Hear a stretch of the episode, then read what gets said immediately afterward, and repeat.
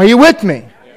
And so what happens then is then pastors and ministry start having the vision of climbing a corporate ladder of success in ministry just like they do in the world. So now it is a dog eat dog world where I come to you as your pastor and you vote me in, but you're not big enough for me and I know that I have more potential on the inside. So what I'm going to do, I'm going to tell you I love you, but I'm going to romance this bride over here and I'm going to begin to talk to this church over here, and, and while I'm having an adulterous affair over here with them and interacting with them, I'm going to come back home every week and tell you I love you, tell you I'm committed to you. But as soon as they're willing to divorce their pastor and marry me,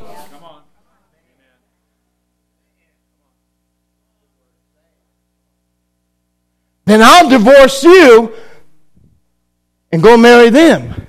And so we've had spiritual adultery and divorce in the church and in the ministry. And then what you leave behind is children who are deemed illegitimate because the one that birthed them isn't committed to raise them and to be a father in the house.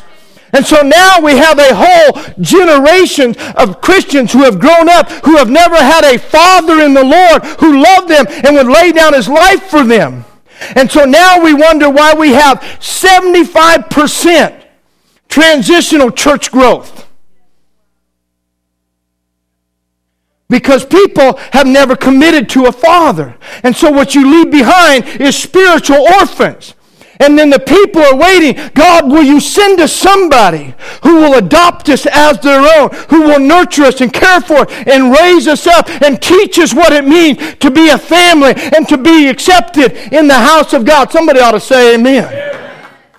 And so we, we've created all that, and then we wonder how is divorce going so rampant in our society? I believe because it started in the church.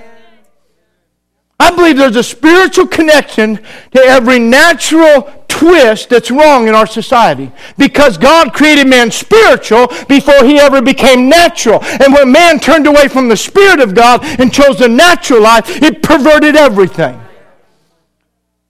Is all right this morning? It's snowing, so I know the faithful will be here, so I brought a good word.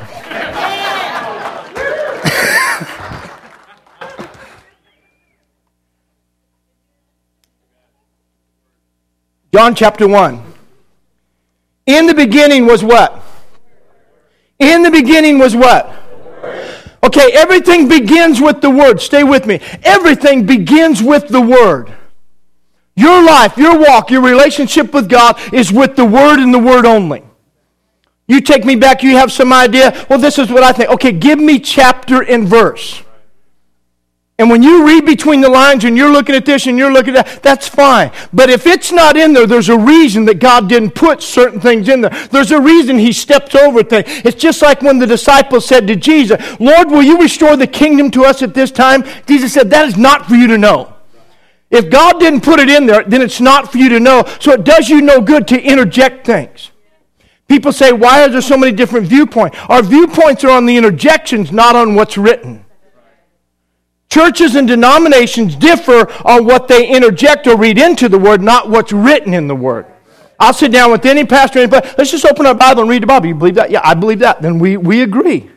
Where do we disagree? On the interjections.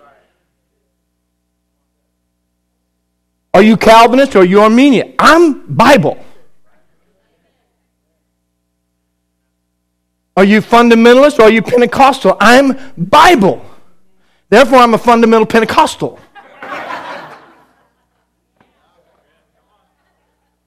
Amen. In the beginning was the. If you, if you ever get away from the word, you've just deviated from truth. In the beginning, the Word was with God, and the Word was God. He was in the beginning with God. So the Word is He. The Word is God. God and His Word are one. You've heard me say it over and over if you've been here long. You can't love God and not love the Word. You can't know God without knowing the Word. So you have to, how do, I just want to know the Lord. Then get to know His Word. He's made Himself available for you to know Him. Are you with me? You can know Him through the Word. Praise God. And then we've gone through this that everything was made by him and through them. Then down at verse 12, as many as received him, to them he gave the right to become children of God, to those who believe in his name, who were born not of blood, nor of the will of the flesh, nor of the will of man, born of God. So in order for us to become sons of God, we need to be born of God or children of God. Are you with me? Verse 14. And the word what? The word what? The word became. That's God's will for your life and for my life. That for you to hear the word and for the word to become in your life exactly what it says. The Bible says you are healed, then you become that word in your life. The word becomes healed.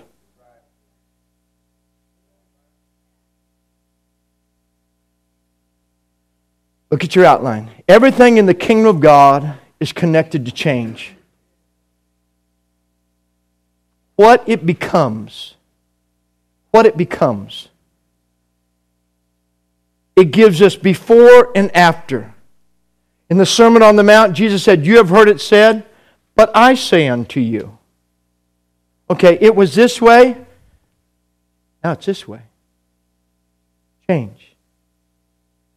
You must be born again, a new creature, a new man, renewal, a renewed mind, not by conforming, but by being completely transformed, not just to mingle old with the new. Amen? And so, God, everything about coming to Christ is change. Everything about American Christianity is same with a little God added on. American Christianity is you can be the same, just add some God. That's basically what American Christianity is today. That's what televangelism says. Watch any Christian TV. Everything is to make people feel good about where you are, how you are today. There's nothing about death, denial, or change. Very little preaching on hell or consequences. And the Bible is a book of truth or Watch, as we previously stated, John reveals to us in the opening comments of his gospel that the purpose of the Word of God has always been to become. In the beginning, the Word became all things created. God said, it became. Genesis 1, God said, let there be, and there was. That hasn't changed. If you ever get faith, excuse me, Jesus said it like this. Watch this. If you have faith as a grain of a mustard seed, then you will say, and it will obey. Hell, I just don't know how that happened. It just means you're not pregnant yet. You, you, you, you haven't received. Because, see, the faith comes by hearing. Now, faith, if you, if you would, is your spiritual child, if I could put it like that. But the minute I conceived the word, faith cometh. Now all of a sudden, I, I, I got that. And so now that is going to come out of me. That's going to be developed and grow and come out of me. Everything in the Word of God is about a sowing and a development, a growing, a maturity, and a manifestation. You conceive it, it's planted, it grows, it matures, and at the appointed time, manifest. And here's the key in the natural, I don't care what. You have sex long enough, somebody's getting pregnant.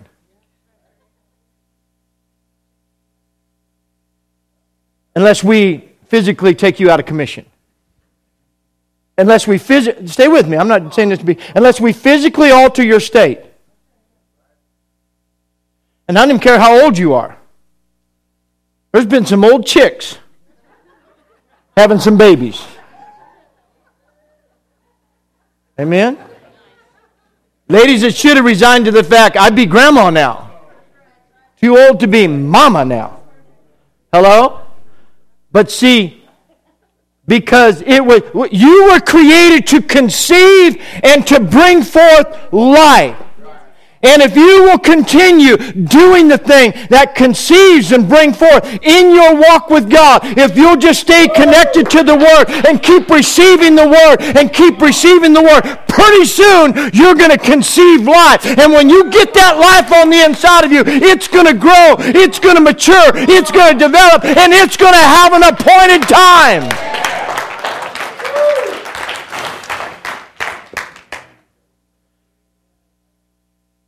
He says, The Word became flesh and dwelt among us. This is transformational change in its highest form, and it's God's heart for us. Look at the inside.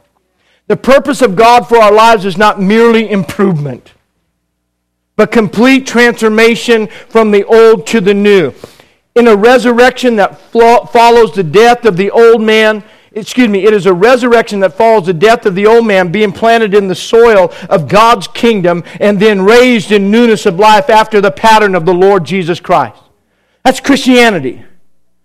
Christianity is your life being planted in God as a seed, dying, and then being raised up in Him in newness of life. That's Christianity. It's more, and, and I apologize to you last week for, for, for if I gave you the impression that it's only a sinner's prayer. You know what a sinner's prayer is? It's you going to the spiritual mortuary and buying your plot. About it. But life in Christ is when you get buried there and He raises you up in newness of life. So you, you can own a lot of plots. But until you ever get buried in one and you're raised up in Him in newness of life, you just be a plot owner. All right. It's a resurrection that follows the death of the old man being planted in the soil of his kingdom, then raised up in newness of life after the pattern of the Lord Jesus Christ. Him being the first fruits and the firstborn from the dead. Let's walk through these real quick. Revelation chapter 1. Watch this.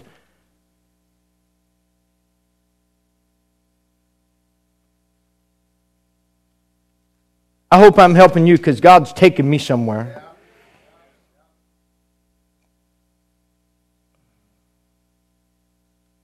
Really, that's all I have to offer you. Paul said it like this Follow me as I follow Christ. Amen. If we follow him, we arrive at him. Amen. Revelation chapter 1, verse 5. And from Jesus Christ, the faithful witness, the who? The who? He is the firstborn from the dead. Do you know who you be?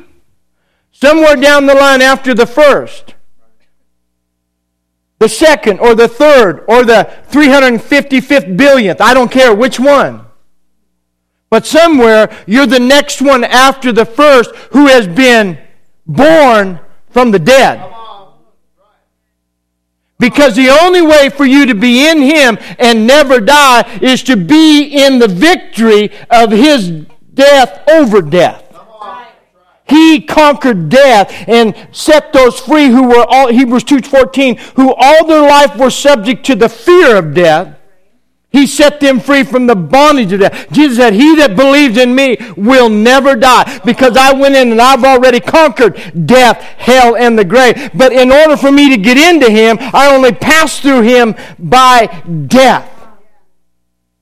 That means I die. The Apostle Paul said, I die daily. I consider myself dead. And, and so I, I, bring my life and I lay my life down. And, and, then I live on the other side in believing for resurrection that everything that died is now raised back up in newness of life. And in newness of life, it will never be a bondage to me. It will never have control of me. It will never direct me because now I'm directed by the Lordship of Jesus Christ. Nothing inferior, nothing below Him, nothing uh, under His authority authority will ever be able to reign over my life. He rules and reigns in my life. Somebody ought to give him a praise. Hallelujah. Romans chapter 8. Romans chapter 8.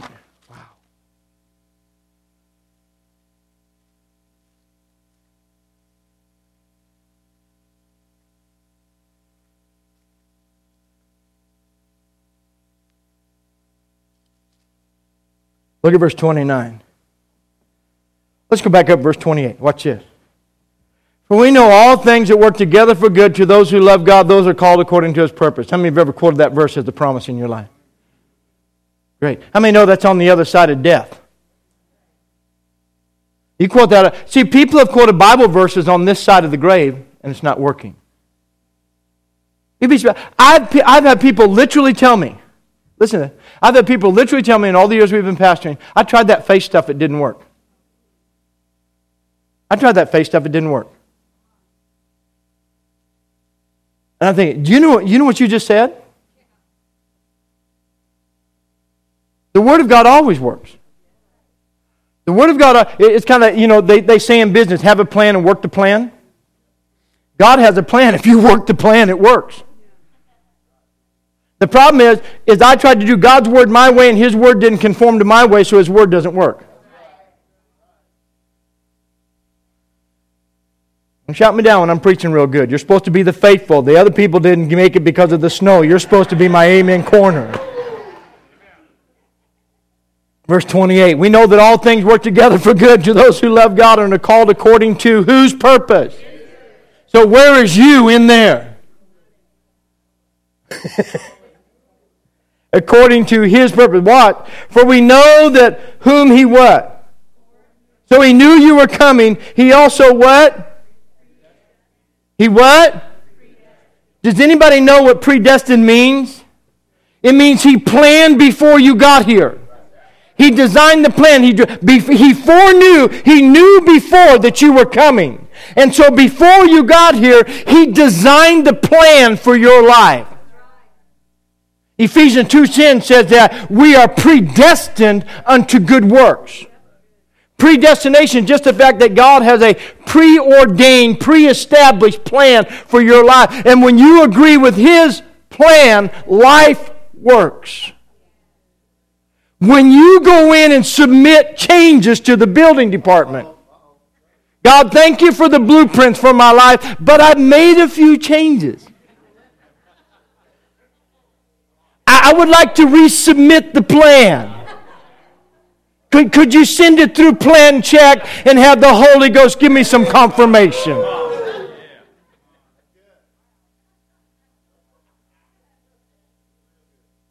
And the angel at the counter says, We do not accept revisions.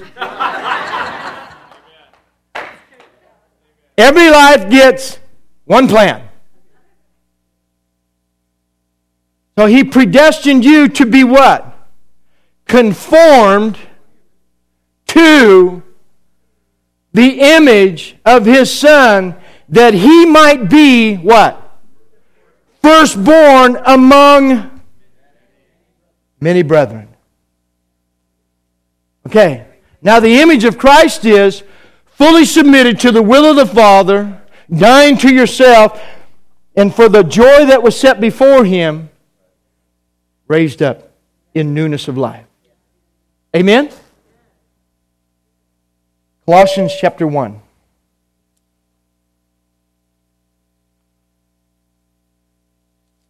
I mean, this is basic stuff. This is Christianity 101. I wish I was going deep, but we haven't got 101 yet. Colossians chapter 1, verse 15, watch this. He is the image of who? The firstborn over. Wow. Verse 18. And he is the head of the what? What's the next two words? The body is. Anybody believe you're a church member? People always, I had somebody, I've had people tell me when, when they move out of the area, they leave church, could you take me off the membership roll? I said, I don't have that authority, probably have to ask the Lord.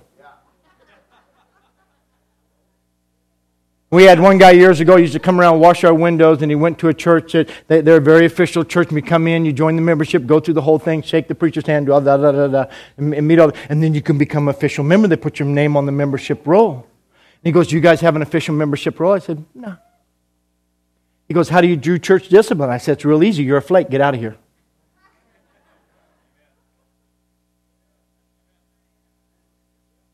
See, no list, no nothing. You're out of order. Amen? You do it like Paul said you reprove and you rebuke openly. I mean, no, that's not popular today. I'm a Bible believing Christian. Are you really? I mean, I, I could read the Bible and thin this crowd in about five minutes. I get down to maybe three faithful here. Pretty, my wife and my kids, because they have to live with me.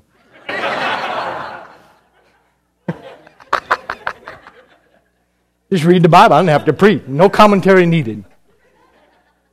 Amen. Verse 18. And he is the head of the body, the church, who is the who is the what? Verse 18. The beginning. He's the beginning. The firstborn from where? That all things may have, that in all things he what? May have the what? The preeminence. That is the supreme place. So, which means that that's not you. In Christianity, He is it. He's it. Are you with me? And so, but, but in Him, see, I have to believe that in Him, and having Him, is better than anything I could ever have on my own. See, I've found this. And Pastor Sue and I tease and, and do all kinds of things. But I know that my life in her and being joined to her and being one with her, whatever it costs, whatever part of me, all of me that has to die to be able to be in her and one with her, that it is worth what I have in her together and greater than anything I could ever have on my own. People who say they don't need somebody in their life have bought a lie and it's connected to a wound and a hurt and a root in your life. And it will make it hard. And, and, and you say, well, I just do that with people. I am one with the Lord. No, you're not. Because Jesus said, if you can't love those that you see, and you can't be one with somebody that you see, then you can't love me. People are paying. I don't mean to embarrass. What, what, tell me your name one more time. Kathy. Her testimony was so powerful after the encounter. Rocked my world and what God did in her heart. And how God healed her because of the pain of her past. And she went through a thing and she said, I, I built a wall and I didn't need anybody in my life. And this weekend, God healed. me. honey, that was so powerful. And God healed my heart. I'm like, I didn't like this. It was awesome. It was awesome. And it says that now this thing that had me closed off and isolated is now gone. I could love, I could trust again. And, and I'm not alone. I'm not. Are you with me this morning? And so in that area, he has a preeminent, but, but in him, is more. I believe that God's predestined plan for I, I, we have creative mind. We are made in. You look around our world and you look at all the things that we've created. It's crazy right now as I'm preaching people or other places and, and watching us live right now over the web. That is crazy. But that is nothing compared to what He planned for your life. You, the, the, the, most crazy thing that we can design and, and, and come up with is nothing compared to the, the joy that's in His plan for your life. Somehow we think I, I could create it, I could have designed it better. I'd, I'd, have moved the wall, I'd have done this, I'd have done that, I'd have made this part bigger, this part smaller. That, but, but God knows what you need. And He knows how you work best. He made you. And if I ever get back to that place where I just believe that I am fearfully and and what what wonderfully made. Hey, I am wonderful. Amen. And so I just agree with him. And you live in that and you go, oh God, you're amazing. Yeah, I, I, I would have never Never seen this. I, I, I would have, I could have not planned this. I could have not seen this. But God, you, you foreknew me and you pre-planned that for my life. And so there's something found on the other side of surrender. There's something found on the other side of I will die and live for the life to come. Down. There's something on the other side of that that you can't have any other way. And the devil knows that. So he sold you a lie. And he says, hold on to something. Don't let everything die. C.S. Lewis said it in Mere Christianity what you don't lose in death, you will never experience in resurrection.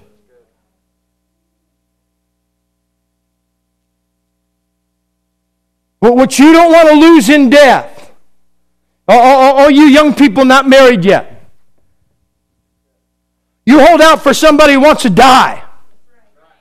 That sees something in you that says you're worth dying for.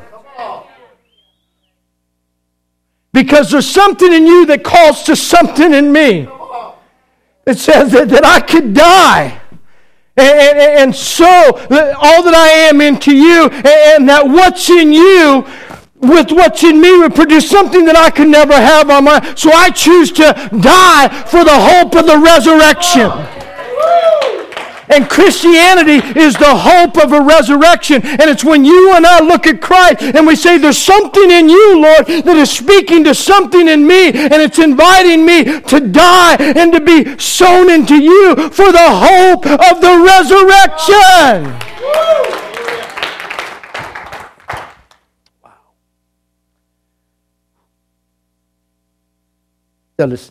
Wait, that was good. Even if I preach it, amen. 1 Corinthians chapter 5, 15. Wow. The Holy Ghost blows my mind. Come on, this stuff isn't even in here. I don't know where it comes from.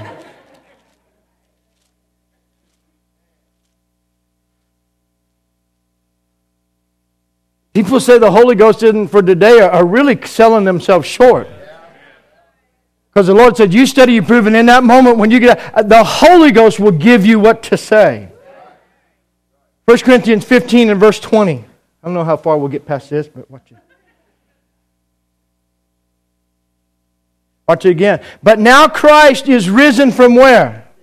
The dead, and has become the first fruits of those who have fallen asleep. See, tomorrow I'm going to go do Bill Anthony's son Charles passed away, and so I, I do his memorial service tomorrow in Dixon at, at the, the Veteran Memorial uh, Cemetery there, and that. But but see, there's a hope, and, and so 1 Corinthians 14 says, "Hey, comfort these with these saying that those who have gone before us in Christ will not prevent us, but they, they, they will be raised up, and then we'll be raised up with them at the coming of the Lord." And so there's a hope that, that though we are dead, when Jesus walked into Jairus' house and they're all saying she's dead, he goes, She's not dead, she's asleep. And he said, Daughter, arise. And that voice of authority called into the place of spiritual sleep and caused that spirit to come back into her. And that child rose up from the slumber. People call it death, but Jesus said, In him you're not dead. They are asleep in the Lord. And there's that day when the fullness and the complete manifestation of the resurrection is going to come forth. Amen. But you don't get that without dying either. And so I choose to have a pre death experience. I choose, you know, it's kind of like you could pay in advance. You know, it's kind of neat to go someplace with a prepaid card, show up, and everything's paid for. Amen. I want to show up to heaven with a prepaid card. I died before I got here. Amen. Because I said, I, I, I, can't go there right now. No, because I, I, I, I wanted to talk about the book. Because there's a book called the Book of Life. There's a book of life. And at the judgment seat, it, says that Jesus, the death and, and the grave are going to give up the dead. And, and, and the sea and the grave, they're going to give up the dead. And, and then the book's going to be open. And Jesus is going to turn to your page look at your name. He's going to see if anything was written there. And the moment you accept Jesus Christ as your Lord and Savior, your name gets written. And from that moment on, He's waiting for you to give Him something to write in the book. Something that proves that you are raised in newness of life. And He's waiting for how you live. Well, you know, I think. Okay, that I think doesn't get written in the book. You, you know what gets written in the book? The Word. When you do the Word. Do the Word. When you live the Word. Oh, that gets written in the book. I just don't think that's for the day. I don't think that's where the date doesn't get written in the book. None of that stuff gets written in the book. So he's waiting. And a lot of people, I see your name. Nothing else there. And then there's places that Jesus said, he actually said, I'll take their name out. That's kind of that Calvinist Arminian thing. Which are you? Once saved, always saved, always in, always in. I don't know. It said that some names get taken out. So run that through your whatever it is. I, I just know that that's what he said. I, I, I, don't know what that means. I know that that's what he, that, that isn't what one somebody else, that's what Jesus said. Is in, is out. And he says that there's a reward according to what's written in the book. But it's hard to do what's written in the book because what's written in the book flows out of being submitted to the preeminence of His will. But if I'm told that Christianity doesn't involve a death, then I'm told that I get to live my life. And every now and then come to church on Sunday and and then I show up in heaven, the Lord will go, Well, nothing here, but I guess we'll save you by fire. Whatever that means. We have some weird thoughts. Run you through, and like you're like the charcoal believers bunch that lives on that side.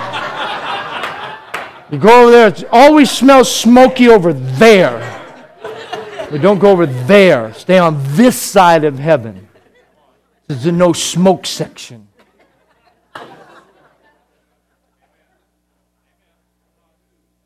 Are you with me? But Jesus said, he said, Your name be in the book. He's the firstborn from the dead. And there's a promise of resurrection that belongs to you and me. Are you with me? I have to finish this. Who won the bet today? That was bet, Sue, whether I finish or not.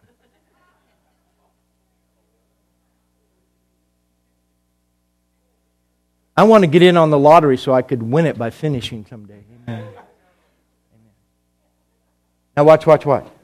Skip down this next point. You, you can go James 1, Matthew 1 25. You can read those about Jesus being the firstborn of Mary. James again speaks of Jesus. James 1.18, Jesus about being the firstborn. But I'm sorry to say that there is no life in Christ without death, guys. Hear me. There can be no new without the passing of the old. Jesus knew that our redemption could only come on the other side of his death. He had to die. Jesus came along. He, he kept telling, he said, he, you read the Gospels, he says to his disciples, prior, prior to it happening, he said to his disciples, hey guys, listen to me, listen to me. He says, I'm going to be betrayed into the hands of sinners.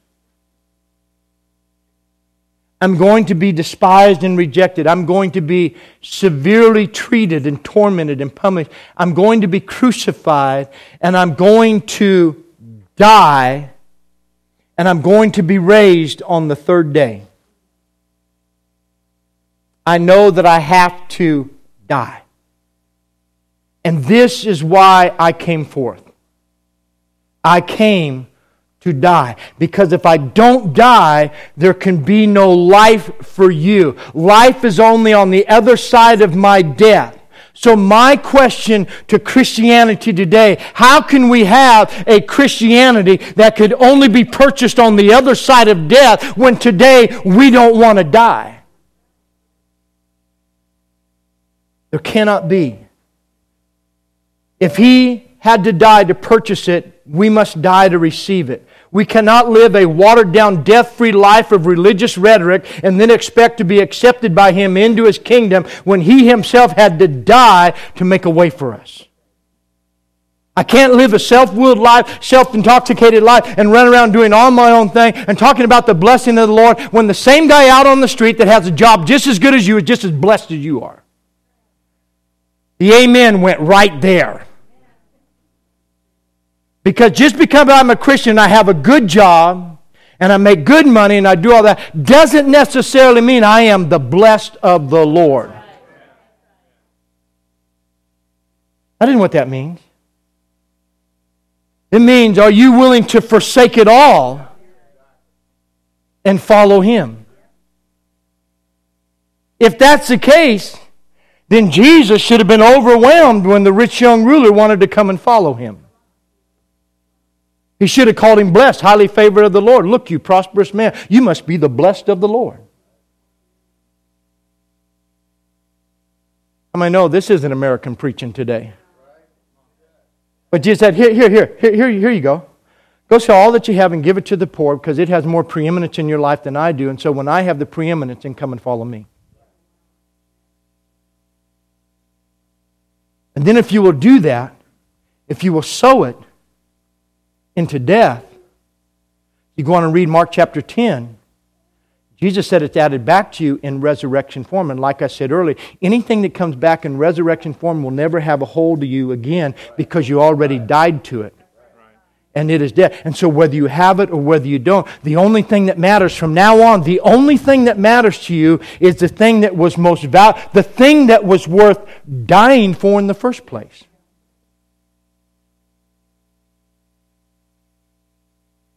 How do you stay married for so long? I found something worth dying for.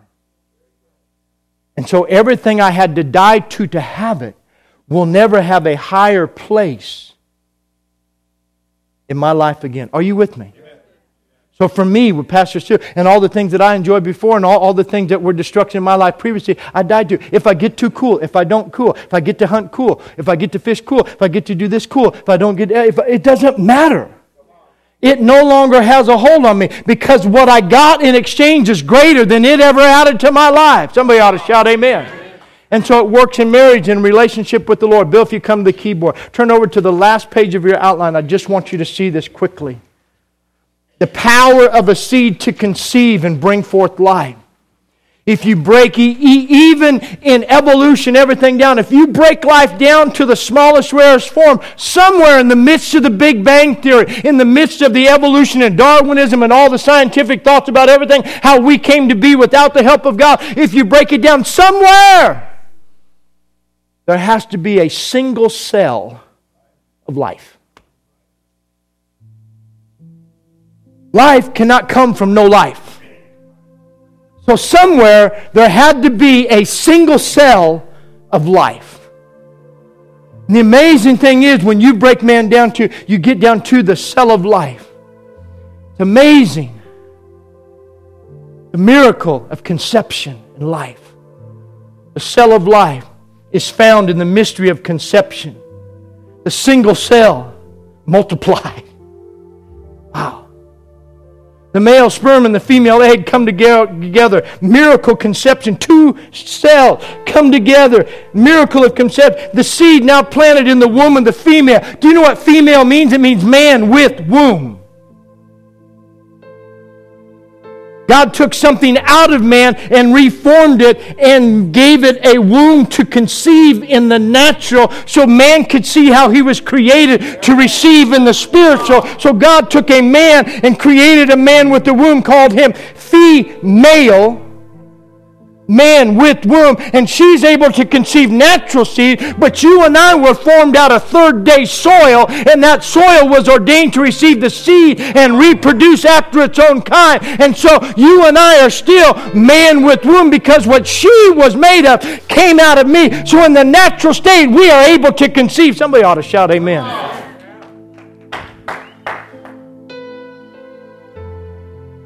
Paul wrote to the church in Galatia and told them what this. He wrote to the church and told them this, Galatians 4.19. My, my children, for whom I travail for as a, as a woman in the throes of birth, on the edge of birth and delivery, I'm praying for you until Christ is fully formed in you. Colossians 1:27 tells us about Christ in you, the hope of glory. The seed and soil come together. We call that conception. The seed of life is now nourished by the intake of the mother, the one who carries a life for good or for bad. Hear me, church. When a woman conceives, from that moment on, once that life is planted, that seed, the, the, the, the, two cells come together, and, and, and then that joined life now seeks for a place to be planted. And when that life connects to the wall of that womb, when that life gets planted in the womb and it begins to grow, now everything that the mother partakes of, it partakes of. If mom gets drunk, baby gets drunk. Mom smokes dope, baby smokes dope. Mom eats cottage cheese, baby eats cottage cheese. Mom eats onions, baby goes, Ugh. Are you with me? Garlic, obnoxious, jalapenos. Ah! I mean, babies. Okay, wait, wait, wait, wait, wait, wait, wait, wait, wait. Because the life is connected to the mother.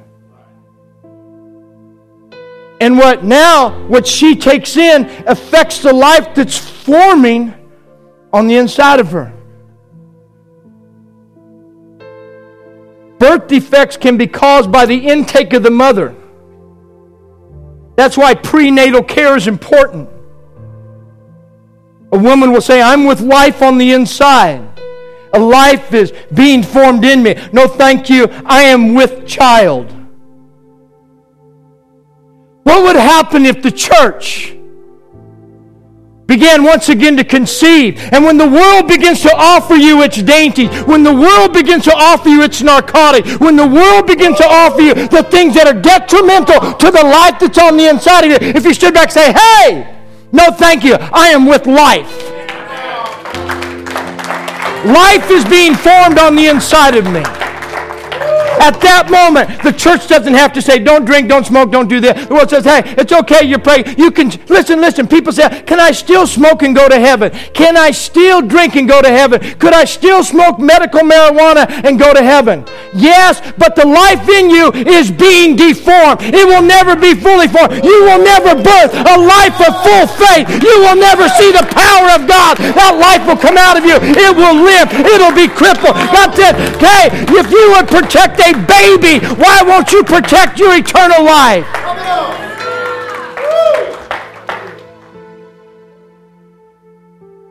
Well, it's important to avoid drugs, alcohol, certain foods, attitudes that affect emotions. You get mothers that worry all through their pregnancy, they birth neurotic children. I'm serious. Your attitude while you're pregnant Medical science, I'm not telling you anything that it can't be proved. Your kid comes out. We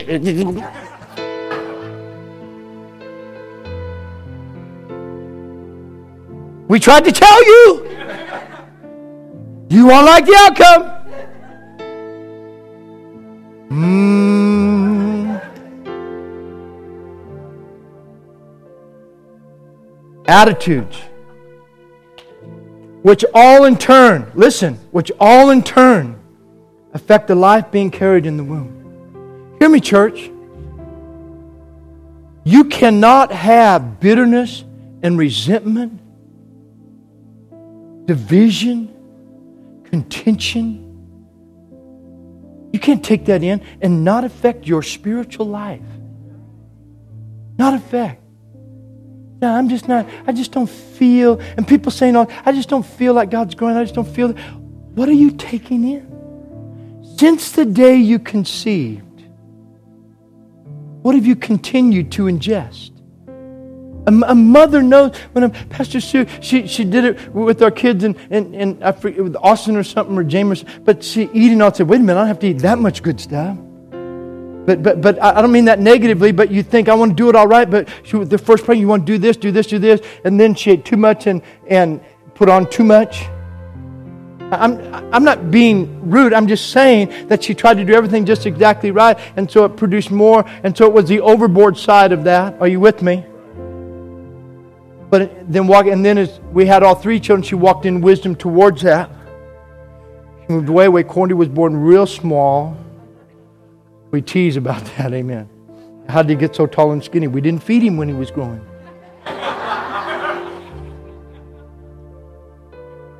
Not true. But stay with me. It works exactly the same with the life I carry in the womb of our spirits. Amen. The stated purpose and intention of the enemy is to abort or kill the life of Christ that's in you. That's what the devil's after. If he cannot abort it at conception before it takes root in your heart, he will seek to cause it to miscarry. Every one of you in here. God wants His life on the inside of you. He wants you to know the joy of His life on the inside of you. Full form, full maturity. The devil doesn't want the life of Christ to come to maturity on the inside of you. So he'll do everything. If he can't abort it, that's what the parable, Jesus taught the parable of the sower. In Matthew, Mark, and Luke. In every case is an attack to abort the word. Back Mark chapter 4, and it's in here, verse uh, 17.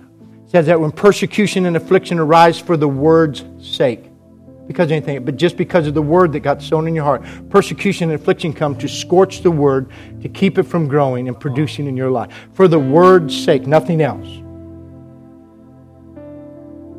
If it doesn't work to abort it or to miscarry, and the life is formed and delivered, then he will seek to destroy and to kill it. Go back and read Matthew chapter 2. You found out that when Herod found out that Jesus was born, he surmised from talking to the wise men at what time that he was born, and he went and sent to have every child killed from two years age and under.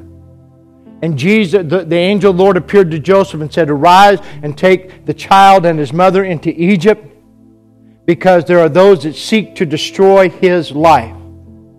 And when Herod passed away, the angel of the Lord appeared to Joseph in chapter 2 and verse 20 and says, Now you can return because those that sought to destroy his life are now dead.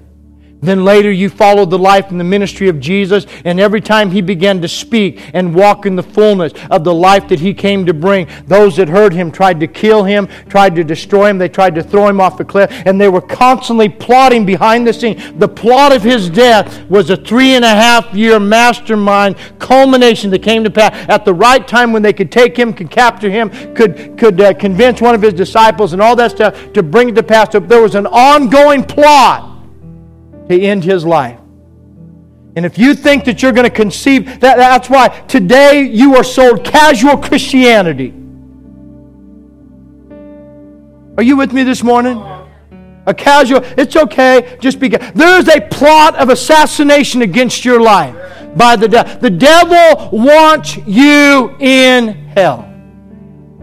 He's going down and he's taking anybody he can so that he has an assignment. The minute he senses that life is on the inside of you, I'm convinced of this, that there, and, and, and I'm not trying to be silly or facetious, but I'm convinced that there's a pregnancy test every Sunday.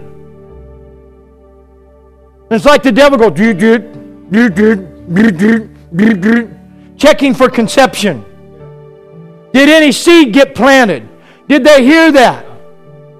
And if they detect life, then an assignment is launched. And I, I, used to never understand it. My pastor was so wise, he'd say things. But Brother Hood would say, every decision you make for God will be tested. And sometimes God ordains a test, and it's just to conceive the life and to cause it to grow and to mature and to be strong. But there's other times that it's an assignment trying to abort the life that's on the inside of you, trying to get you to miscarry. Eat the wrong things, drink the wrong thing. A woman, by eating and drinking the wrong thing, can miscarry. Cause the baby to, to, to, to die and disconnect and then discharge. Not, not every case. Sometimes there's natural. I mean, no, I'm making application. Not talking anybody personally, but, but in that, but spiritually. Devil will run a test on you. And you begin, you go, man, I, I feel like all hell's breaking loose in my life. You're pregnant. Life is forming, and he knows it. And his only alternative is to end that life before it is fully formed. Because if it ever gets there, if you, if you ever get past the place of almost committed, watch this, honey, come here. This October, I stood and I looked at my wife. I said, All that I am and all that I ever shall be, I give you now. I chose to die. And that said, no matter what, no matter good, no matter bad, no matter what. And, and we exchanged a vow to each other. And we chose to die one for and to the other. We gave our life to each other, believing that we had found somebody that we could do life with. I Told a young couple last week this is marriage. You're the person I want to do life with, whatever that is. For the rest of my life, I choose you for life. No matter whatever that means, however life is defined, or however life comes, I choose you. Not because I, I feel you. I mean, I feel you. But I choose you in my will. This is, this is an act of my will. And so that means no matter what happens around us, no matter what the circumstance, no matter how life changes, I have willed my life to you for the rest of my life. And as long as I live, as long as I breathe, my life is willed to you. That's what it means to be a Christian.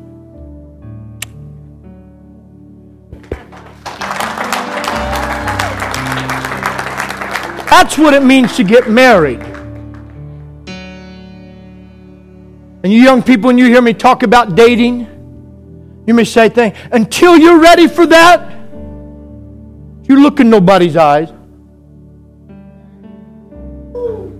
Don't you? Because once this starts going, everything else wants to get involved.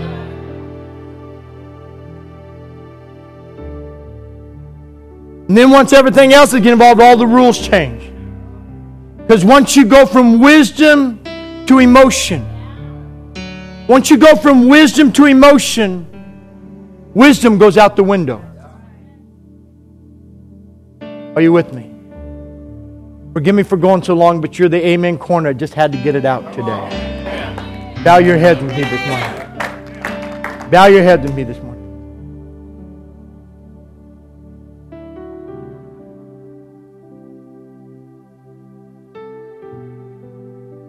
There is nothing like a death for life decision. Nothing can be compared. I I know everybody's personality is different, and, and, and I can only speak out of mine. I've had over the years, I've had pastor friends that have gotten burnt out, go on long sabbaticals, do all this stuff. I go, I, how do you get burnt out on your life? I, this is my life. This is my joy. It's like me coming to my wife and saying, you know, honey, I, I just, this has been hard. I, I just need like a 18 month sabbatical. I'll be back. I love you, but I just need a, I just need a sabbatical.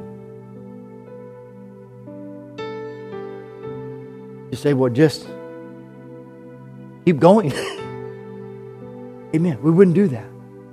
But with Christ, with ministry, with the call, I've just found this, guys. I hope I can say it to you some way that helps you today. There's nothing to be compared to a death for life decision. Your life. Saying, Lord, I to die for you, that I might live new in you. All our years of pastoring, I've loved young people just because I was stupid when I was young. Said it last week. We've had a heartbeat for young people, and people don't understand us sometimes, and it seems like we're giving them because I was stupid when I was young. I said it last week. I don't want them to know my pain. And I'm always so proud when our young people are on fire for God. Saying yes to God with their lives. Had so much joy, but I've also watched a lot of young people make mistakes, but I keep believing that God's raising up a great generation. Young people who learn the truth of death for life, choosing death to have life. They'll have a lifetime walk with the Lord, that they'll find that person in their life. They'll have lifetime marriages. They'll get this, they'll know it, they'll live it.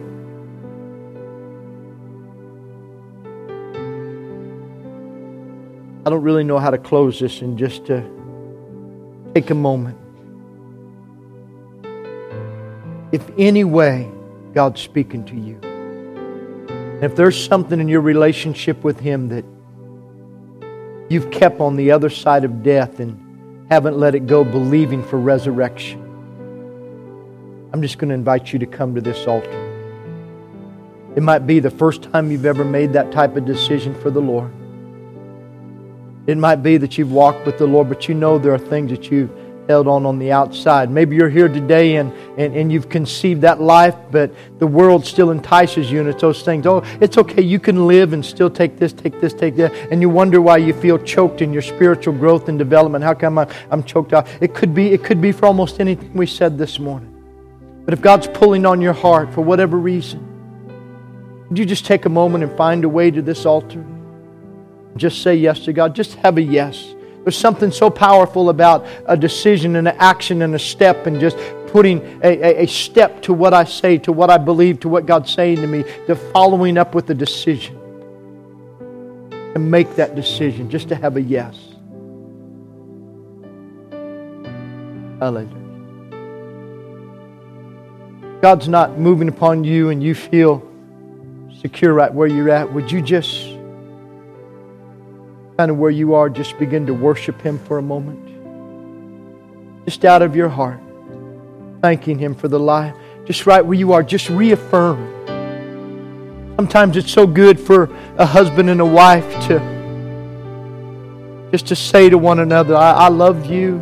I've given my life to honey no matter what. I love you. I give my life to you. I'm not going anywhere. Nothing could move me. Nothing could shake me.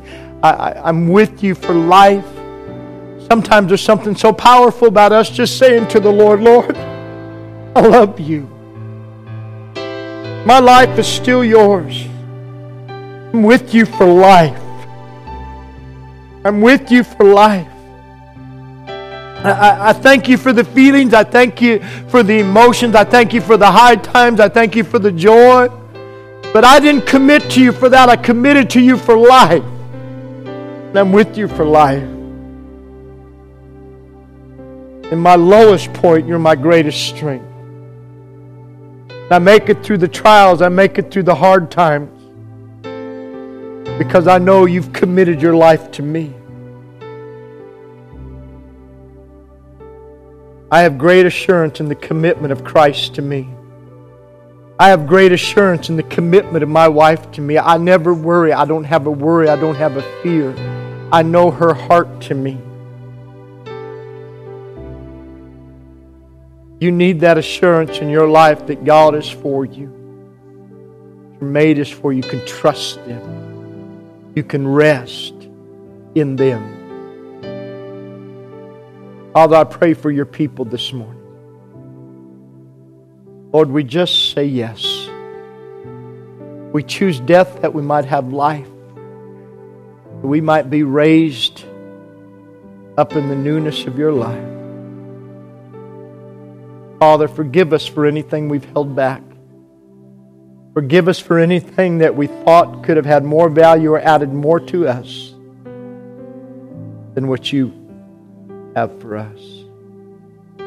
We surrender and we say yes. Jesus, we receive your life. We thank you. Lord, those things we allowed to close us off, the pains, the hurts, the wounds, we allow you to heal us today. You heal our hearts, Father. We thank you for it. We thank you for it. We thank you for it, Father. You're the healer. Jesus, you said, The Spirit of the Lord is upon me, that He has sent me to heal the broken hearts. Thank you, Father, for healing hearts today. Jesus' name. Jesus' name.